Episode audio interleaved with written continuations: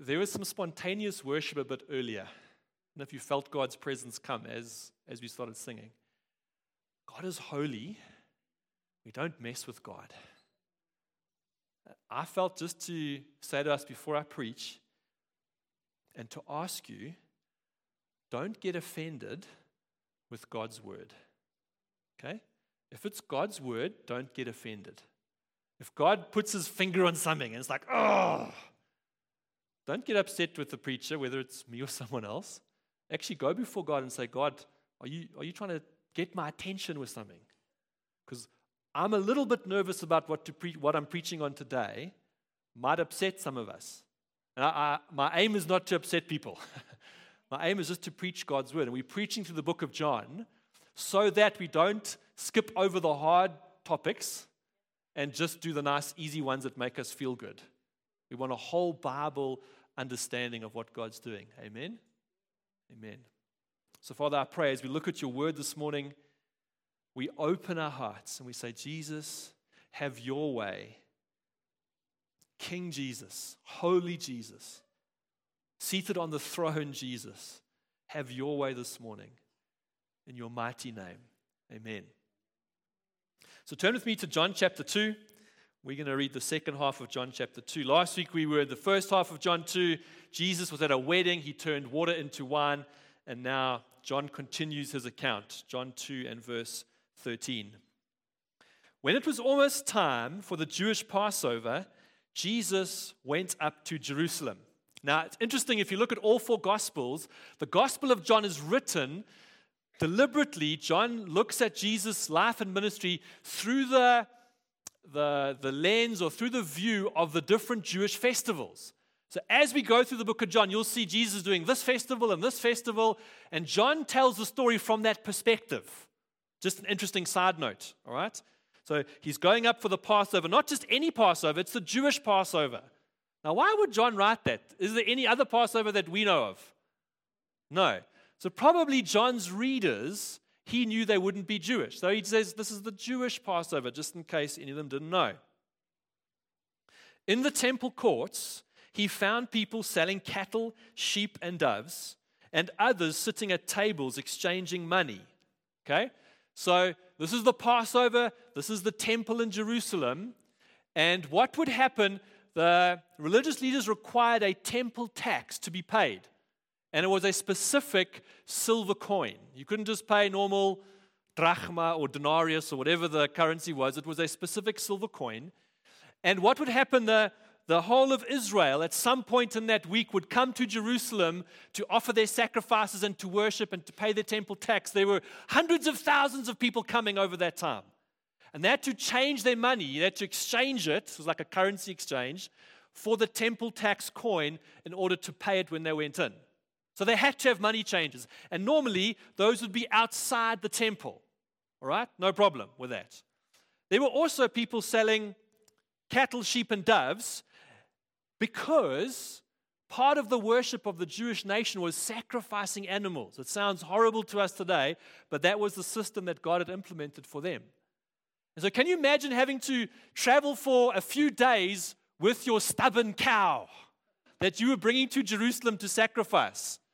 Now, they had to be defect free, they had to be blemish free because you couldn't offer a defective sacrifice. It was very difficult. And with stubborn animals, even more so.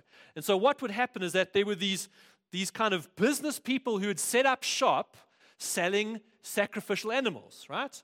No problem, because they should have been outside the temple. I'm just trying to give you some context here. But this says here, in the temple courts where they shouldn't have been, Jesus finds all this business activity. So he made a whip out of cords, drove all of them from the temple courts, both the sheep and the cattle and the people, and scattered the coins of the money changers and overturned their tables. To those who sold doves, he said, Get these out of here. Stop turning my father's house into a market. His disciples remembered what, what is written Zeal for your house consumes me, will consume me. The Jews then responded to him, What sign can you show us to prove your authority to do this?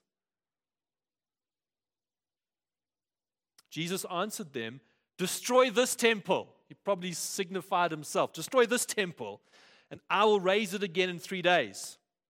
They replied, looking at the building, It's taken 46 years to build this temple, and you're going to raise it in three days? But the temple he had spoken of was his body. Now, after he was raised from the dead, his disciples recalled what he'd said.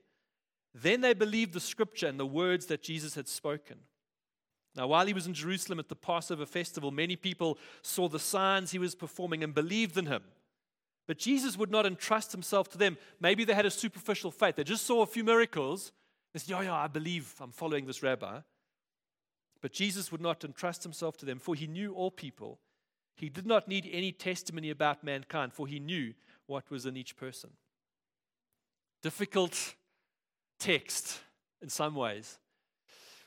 John chapter 2 started out with Jesus at a wedding, right? One of the first signs, John says, he changes water into wine.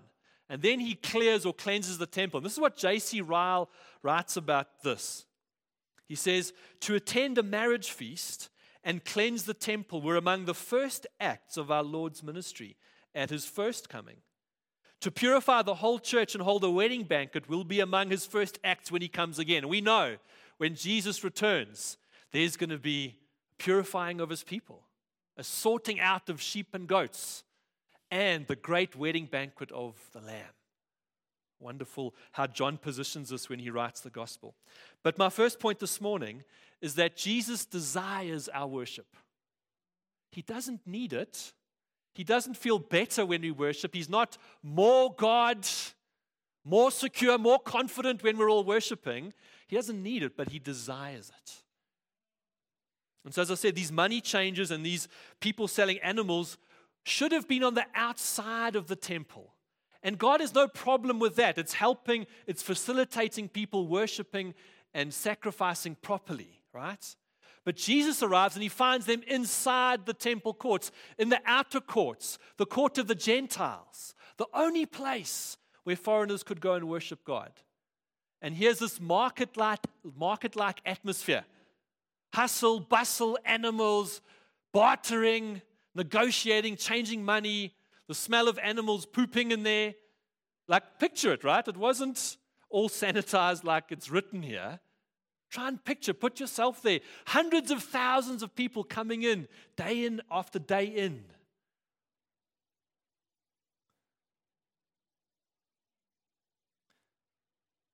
These people had become so keen on making a profit, they'd taken their business inside the temple where they shouldn't have been, right? It should have been a place of prayer, of spirituality, but it had become a marketplace because the religious leaders wanted to exploit the temple, wanted to uh, take advantage of people's need to worship and sacrifice. And their greed got in the way. Their selfish ambition got in the way. And that's why Jesus got upset. He expected to come to the temple and find people drawing close to God and praying to them to him. But he found greed and profit and money making. He's not against those things, but they have their proper place physically at that time outside of the temple. My second point is Jesus did, and we should deal radically with anything that hinders our worship.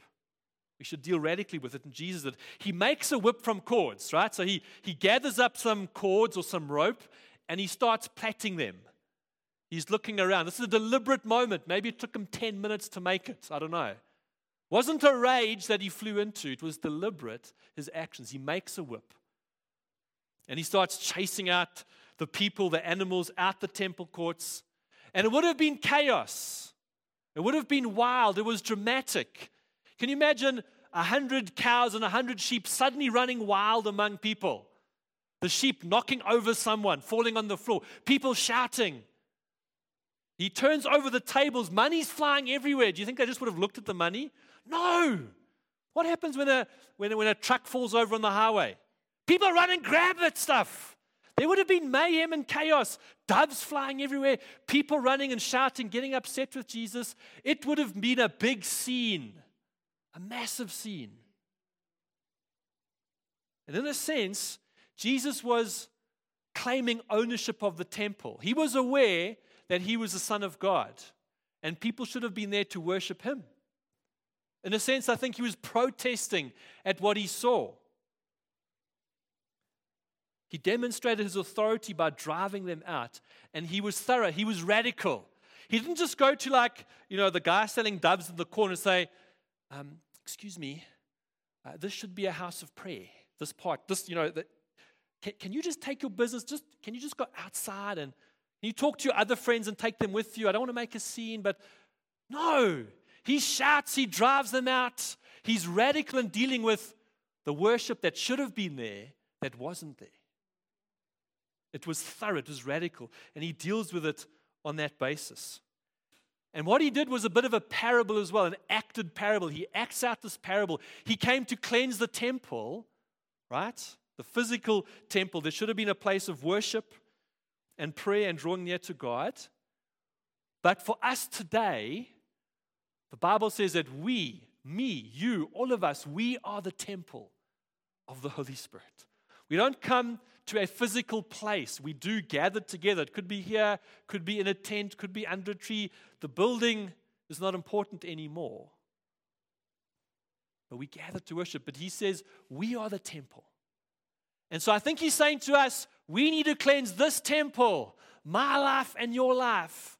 Sometimes need a cleansing from those things that clog our worship of God.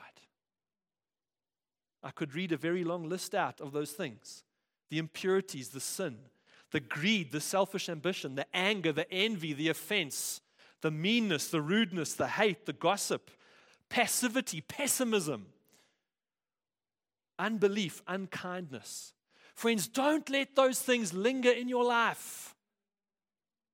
They're going to steal and rob and choke God's life, God's presence, God's joy, God's peace. They're going to stifle it. They're going to put a lid on it. You're not going to be able to access it because you've got this stuff cohabiting in your life.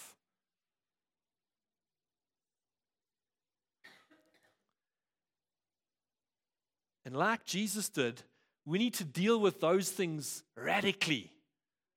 We can't just let them go on living in our lives in this temple of the Holy Spirit. You know what's the scary thing? Is that if we don't deal with it, Jesus might. Do you want him to come to your life, suddenly turn over tables, make a big scene, expose your sin? No, no, God's a God of love. He would never do that to me. I, would contest that this morning. King David, the man after God's own heart, he wasn't perfect. He committed adultery with Bathsheba. God allowed that to be exposed. How? Well, Bathsheba got pregnant. You can't hide a baby growing in your tummy. God allowed it to be exposed. I've got a friend, and none of you know him because he's in another country. He's never been to this church. And he, I promise you, he hasn't, so don't try and think. And he had a secret sin, a terrible one, which obviously none of us knew about because it was a secret sin, a criminal secret sin. And he got married and a few months after he got married, the police arrived one night at his home, arrested him, locked him up in front of his new bride, took him away to prison. He was in prison for, I think, more than a year. She had no idea what was going on, but they had discovered the secret sin. He didn't deal with it. So God allowed it to be exposed. As you can imagine, their marriage went through a very difficult time. He's now out of prison, but he's got a criminal record. So it's hard for him to find work. And their whole lives have been changed because he didn't deal with a secret sin that no one knew about.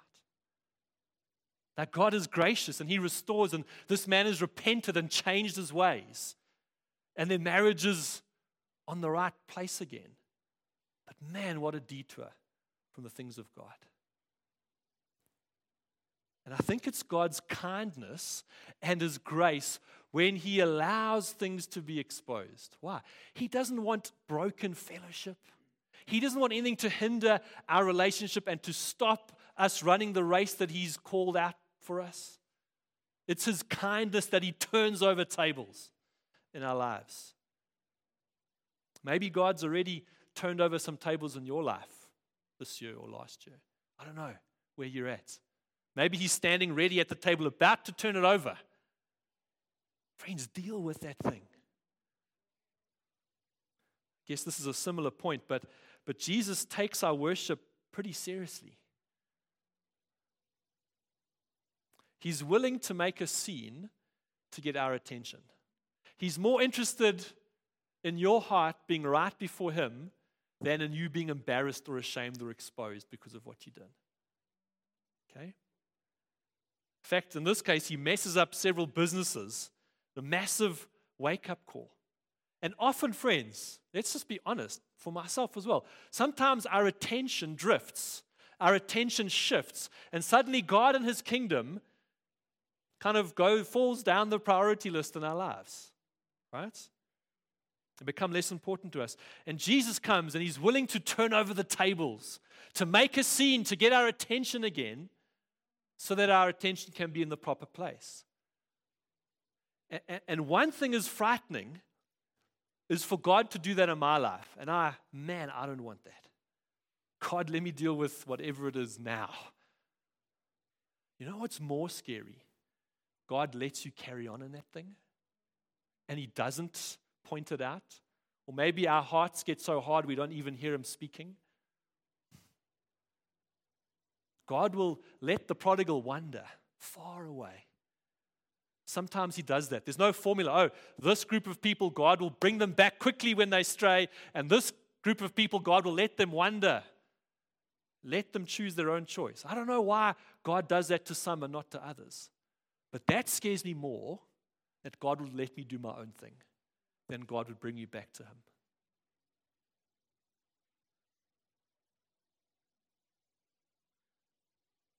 I think God, one of the things Jesus was saying to the people in the temple there and now, just arriving at the temple, that's not worship. Just pitching up at church on a Sunday, yeah, sure, it's ticking the box, but but are you worshiping? And God is a jealous God. He wants our heart. He doesn't want us to be here in body only, but in heart and mind and soul and spirit. He's after our hearts. He says, I won't share my glory with another. The worship that should be for God, we can't put it onto something else. Something created, something earthly, something inferior. And that's what we do. Life gets busy and we, we do all kinds of stuff. And we have other priorities.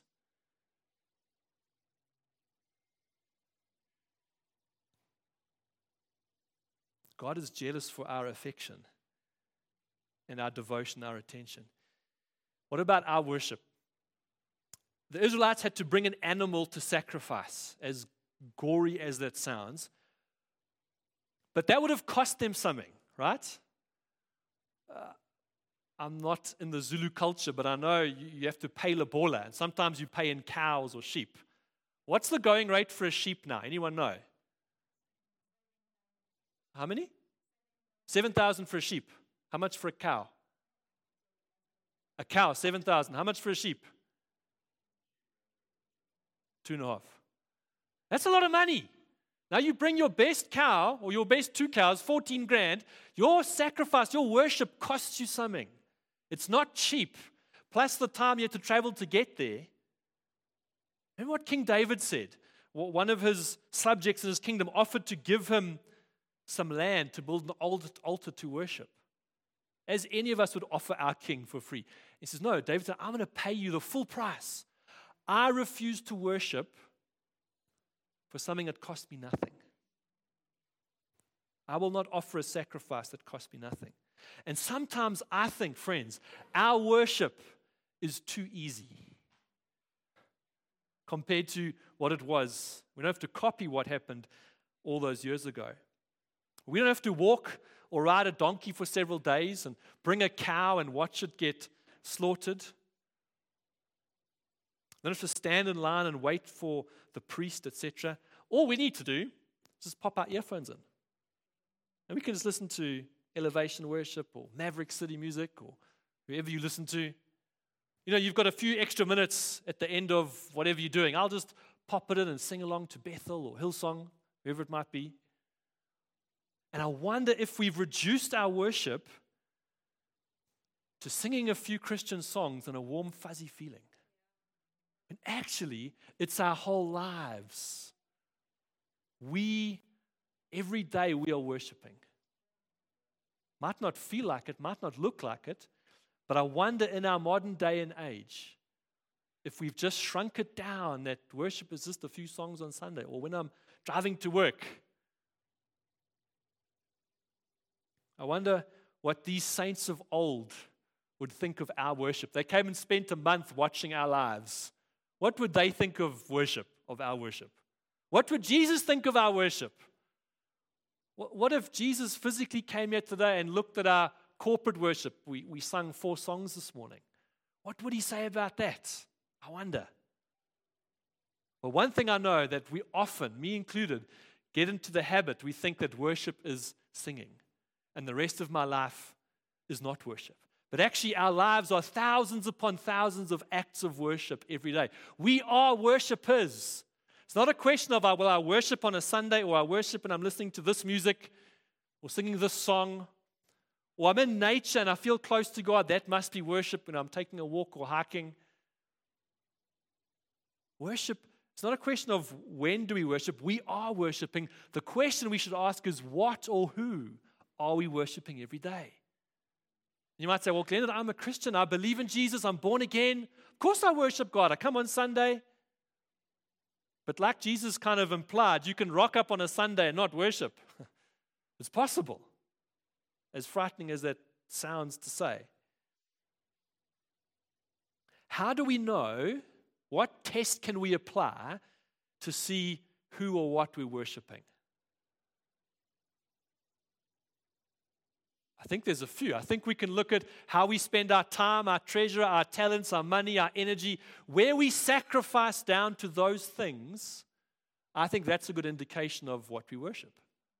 Right? The things that we hope in, the things that we derive our security or our identity from, those are possibly our idols, false gods, things that we worship. We don't like the word idol because we think of a little statue bowing down to it, possibly. But we easily fill our lives with lots of stuff. Earthly pursuits. We look to more alternative and convenient idols to bow down to, to offer our time to, etc. To look for our hope in that thing, in my bank account, in my job, in my family, whatever it might be. And what we end up doing is offering the dregs, the leftovers, to God. And I think we're myself included, I think we're often fooling ourselves. Offering God the leftovers, thinking it's okay. Actually, running around after all these other gods and idols. And the fact is, Jesus takes our worship very seriously. And we should too take our worship of Him very seriously. My last point this morning might seem a little bit out of track with the rest. But the resurrection proves the authority of Christ. These Pharisees, they ask him, This chaos, this commotion that you're creating, how dare you tell us what to do with our temple? How dare you interfere and intervene with how we think worship should go? What right do you have, carpenter's son?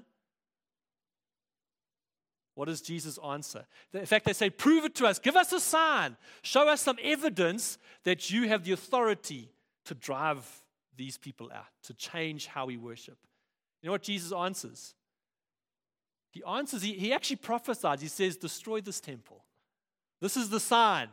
Destroy this temple. I'll raise it in three days. Now, they didn't get the meaning, it was veiled to them. The disciples only figured it out later after he died and rose from the dead. But it was a prophecy to them when you destroy this body, then you will see evidence. And that evidence is me rising from the dead in three days. See, Jesus doesn't perform a sign or a miracle on demand, especially not to those who are antagonistic to him. Right? But he says, no, there is a sign. I'm prophesying now. And isn't it ironic that the people he prophesies to, they're the one who fulfill the prophecy, they try and destroy his body, the temple of his body. I think it's ironic. they were the ones the prophecy was fulfilled. And his disciples remember his words later on and realize he's talking about this physical body. Another time, some months later, a similar situation plays out. Matthew chapter 12. And Jesus was teaching some difficult things. And again, the Pharisees say, How dare you? Give us some sign that your words are true. Matthew 12, verse 38. Then some of the Pharisees and teachers of the law said to him, Teacher, we want a sign from you. He answered, A wicked and adulterous generation asks for a sign, but none will be given it except the sign of the prophet Jonah. For as Jonah was three days and three nights in the belly of a huge fish, so the Son of Man will be three days and three nights in the heart of the earth. What's he saying? Like Jonah was dead, he was the belly of the fish, so I am going to be dead for three days, but I'm coming back. And that's the sign. The resurrection is the evidence and proof that Christ has the authority to tell us how we ought to worship in this temple. We need to get that, friends. Okay? God, Christ, Jesus, He's the one who tells us how our worship should look. Not the singing part, know, that's part of it, but our whole lives. And He wants us to cleanse this temple for acceptable and proper worship. And He says, You want evidence that I can tell you how you are to worship and serve me and live your life and lay it down and, and offer it on a sacrifice, like Romans 12 says? The resurrection. I overcame death. It's the evidence and proof that Christ can tell us how we ought to worship and how we ought to live. So, friends, I want to ask us all this morning to evaluate your temple, evaluate your life through whatever filter you need to, because I promise you, we don't want God coming and turning over tables in our lives because there's stuff that we haven't dealt with. Whatever it might be, big or small, it's not the issue, but it's stopping us from connecting with God, right? He doesn't want that. It's His grace that He puts His finger on stuff. Why? Because He wants us to live free and whole and to run with perseverance the race that He's marked out for us. At least if you don't know if there's something in your life that He's not pleased with, then say, God, examine my heart. Holy Spirit, come and See if there's an unclean way within me, as David prayed. Otherwise, Jesus might come and cleanse it. And that's going to be chaos and unpleasant. And he might expose stuff. Can we stand? I want to pray for us as we're ending. And, and here, are, here are three ways that I want us to end as we're prayerful, as we're meditating on what God is saying, and God's saying different things to different people, which is how the Holy Spirit works. But the first thing we need to do is repent. If God has highlighted something, repent. Turn around. As Peter preached, repent and change our wicked ways the times of refreshing may come. Some of us, secondly, might need to confess to tell someone else. Confessing and repentance are different things. Confessing is telling someone that you trust, that you look up to in a spiritual way to help you get through it. Repentance is saying, God, I know that thing's wrong, and I'm turning away from it and doing something different. That's repentance. So repent. Some of us, God might say, not for everyone, but for some of you, might, God might say, go and tell someone. Let them pray with you. Let them help you work it out together. And then thirdly, let's invite Jesus to be Lord of that area. And let's hope he doesn't come along with a whip to that part of our lives. Because the reason why it's in the state it's in is because we've shielded from him. We haven't let him be Lord of that particular part of our lives. We haven't let him have the throne. Amen? So, Father, this morning, uh, I'm not even sure how to end, Lord. But I know, Father, you take our worship so seriously, not just the singing of songs, but our whole lives. And not just the stuff we see on the outside, but what's in our hearts. And Jesus, only you know those areas that are causing you displeasure, that are clogging our worship, that are hindering, that are slowing us down from connecting with you, from serving you, from following you, things that are tripping us up over and over again, the thing that we're going around the mountain over and over again. Father, you know those things. And I invite you, Lord, into my life. By your Spirit, come and search my heart. See if there's an offensive and unclean way within me. Father, point it out to us. Maybe you've already highlighted it months ago. Father, show us that we could deal with it, that we could cleanse this temple, and Father, if we are too scared to, we ask, we dare to ask, Jesus, would you cleanse that temple? Far better to have to pick up the pieces, but have God on our side, helping us do it, than to be like a prodigal son and wander and wander far away from God. Father, give us an attitude, an approach, a spirit, if you like, of radical sorting out our stuff dealing with the gunge in our life. Father, we, we treasure your presence and we know, Jesus, we don't want you in our lives with a whip. We want you in our lives on your throne, ruling, reigning, and experience the fullness of all that you have for us. In Jesus' name, amen. Amen. If you would like someone to pray for you, some of our leaders are going to hang around the front. We'd love to pray for you if you feel you need that. Um,